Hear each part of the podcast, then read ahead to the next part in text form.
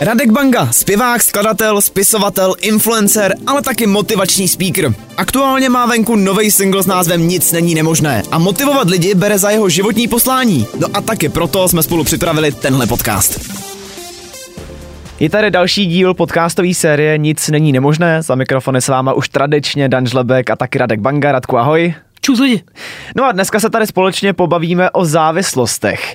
Radku, já začnu dneska poměrně z ostrá, promiň mi to, ale byl jsi někdy ty na něčem závislý? No já, jejda, jejda. Tak eh, jednak jsem byl v životě závislý na jesenkách. Si to pamatuješ? To samozřejmě. Já, eh, já jsem díky jesenkám skončil v nemocnici, musím říct. Jsem jich sežral za sebou devadesát pět. Ne. Jo, jo, jo. Jako najednou? A, no, no, a zalepil jsem si celý, jako celý trávicí ústrojí a musel jsem jít na kapačkách čtrnáct dní. Byla to legrace, musím říct. Pak mi doktor domlouval, a, že bych jako s tím neměl jako ubrat, že, že jsem měl tak nějaký jako cukršok a že mě to fakt jako takováhle dávka cukru mě mohla jako zabít. Jo. Ale já to miloval, no od té doby jsem tu, tu jesenku ubral hodně. Ale aktuálně jsem určitě závislý na dvou No věcech, to není věc. Moje manželka, tak to je jasný. Mm-hmm. A taky jsem teda závislej na naší Akitě, na našem Ejrínkovi, to je... Já kdybych ti mohl dát jako čuchnout toho pejska, to je závislost. Ale on by se nenechal teda, jako sorry, no. Tak já to nějak snad přežiju. Ale jsem rád, že dáváš tyhle příklady, protože když se řekne závislost, tak lidi se automaticky vybaví to špatný. Buď to jsou to drogy, nebo je to alkohol, nebo cokoliv jinýho, cigarety třeba. Mm-hmm. A je ale podle tebe možný nějak tu závislost jako definovat? Závislost je podle mě to, když nežádoucí efekty té věci zdaleka převažují nad těma žádoucíma. Mm-hmm. Pokud je ta závislost jako dobrá, protože může být i dobrá závislost. Závislost na sportu, co je na ní špatného, vůbec nic, že jo? A je to, jako opravdu se to definuje jako závislost. Můžeš být na tom závislý. Fakt jo? Vlastně, samozřejmě. Ale pochopitelně já vždycky říkám třeba mladým, mladším lidem na mých přednáškách, že když si začneš s drogama, vždycky musíš něčím zaplatit. To není zadarmo. A většinou to právě zaplatíš těma nežádoucíma věcma. Ty jsi tady teďka vlastně už lehce zamířil přímo k těm drogám hmm. a můžou to být drogy, alkohol, cigarety, to už jsme tady jednou vyjmenovali. Máš pocit, že je to dneska pořád stejně řešený problém jako třeba před lety? Rozhodně. Navíc v dnešní době je to horší, že k těm drogám vlastně mají mladí lidi mnohem jako snažší přístup než dřív. Jo.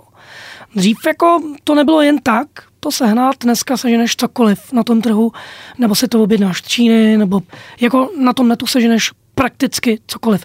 Na dark webu seženeš úplně cokoliv. Jo, a máš pocit, že dneska je to horší? Jo, je to výrazně horší a navíc dneska existujou, nechci říct úplně třeba drogy, nebo je to něco, co se vlastně netváří jako droga, ale ona to droga je.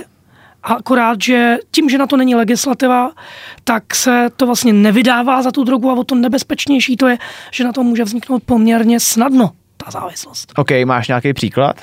No já hodně kritizuju Kratom, který je běžně dostupný, děti se ho můžou normálně koupit jako v, ve speciálních automatech. Děsí mě to, protože my jsme jako Česká republika snad jsou jenom dvě země v Evropské unii, které to ještě nezakázaly. Mm-hmm. Jo. Že to vlastně nezařadili mezi uh, drogy, prostě regulární drogy. Ale kratom je opiát jako každý, jako každý jiný, má to velmi podobné účinky, uh, může to mít velmi podobné účinky i jako heroin. A vzniká na tom dost tvrdá závislost, uh, na psychiatry končí nové děti regulárně jako se léčí z kratomu. A bohužel legislativa to zatím nezakázala, nechápu to. Já jsem rád, že tady teď zmiňuješ ty děti, protože asi každý z nás si pamatuje, když rodiče říkali, hlavně se nechytí nějaký partičky, ať do ničeho hmm. nespadneš, ať už jsou to ty drogy nebo ten alkohol. Myslíš, že tohle je v některých jako případech fakt ten důvod, že jinak by k těm návykovým látkám ten člověk netíhnul? Myslím si, že to tak vždycky nemusí být, ale pochopitelně, že ta parta tomu může dost pomoct. To rozhodně. Uhum. A jak se tomu třeba jako vyvarovat, protože přece jenom, hele, všichni jsme byli mladí, všichni jsme chodili na základku, na střední a každý z nás v životě zažije ten moment, kdy se k tomu dostane. Jo, nemusím to vyloženě užívat já, ale můžu vidět ostatní a může mi to někdo pobídnout, vy z cigarety, vy právě třeba to první víno, cokoliv, kratom, dneska asi zřejmě. Jak se tomu vyhnout?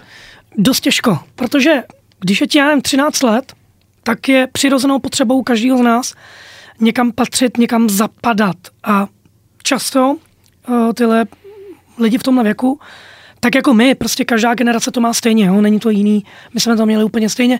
Prostě ty chceš něco s, jako udělat nebo zkusit jenom, protože to dělají ty ostatní. Mm-hmm. Je to ten tlak vlastně tý, tý společnosti, ve který zrovna aktuálně seš. Ale taky to může být klidně to, že třeba právě v tom kolektivu nejsi přijímán, takže právě proto se třeba přidáš ke kolektivu, který je problematický, kde třeba ty lidi berou drogy, jenom proto, že ti ty lidi přijímají jako jediný.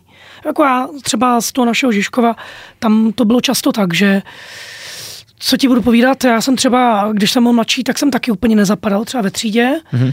Nevím, jak jsi to měl, ty jsi mě něco vyprávěl taky, že jsi to třeba na základce neměl úplně jako fajn, tak já jsem prostě nezapadal tím, asi i tím, co jsem měl doma. A jednu dobu jsem taky třeba se chytil problematický party a je možný, že bych se k tomu klidně mohl dostat taky. Něco mě jako pomohlo, něco mě zachránilo. Přestal jsem mezi ty lidi chodit, zaplať pámůk za to, ale třeba můžu ti říct, že z mý, tří, z mý základní školy, z mý třídy, kde nás bylo třeba třicet, tak jako osm devět závislých na drogách. Pervitin, heroin, jo. To je drsný tohle. No a když už teda v tom případě znáš člověka, který je závislej, nebo seš tím člověkem, nedej bože, ty sám, jak se té závislosti zbavit? Což je poměrně asi jednoduchá otázka, ne tak úplně jednoduchý řešení. Co v ten moment dělat? Uh, upřímně, i když je to, ať, ať už je to, ať už je to pervitin, heroin, kratom nebo alkohol, uh, nebo vlastně i kofein, bacha na to, Uh, tak já si myslím, že většinou sám to člověk nedokáže. Jo. Jako třeba v případě heroinu, kde ti stačí dvě, tři užití a uh, vlastně seš okamžitě ne psychicky závislý, ale fyzicky. Jo. Mm-hmm. Tam už není jako, že by ses vybral, tak dneska jsem se rozhodl, že skončím, tak to nefunguje.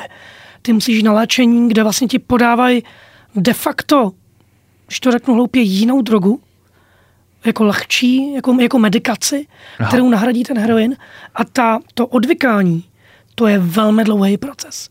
A já dokonce si myslím, že když třeba konkrétně s tím heroinem začneš, tak se z toho vnitřně nedostaneš na sto procent už nikdy. Vždycky tam bude to jedno procento takový to ale, kdy stačí málo a spadneš tam znova.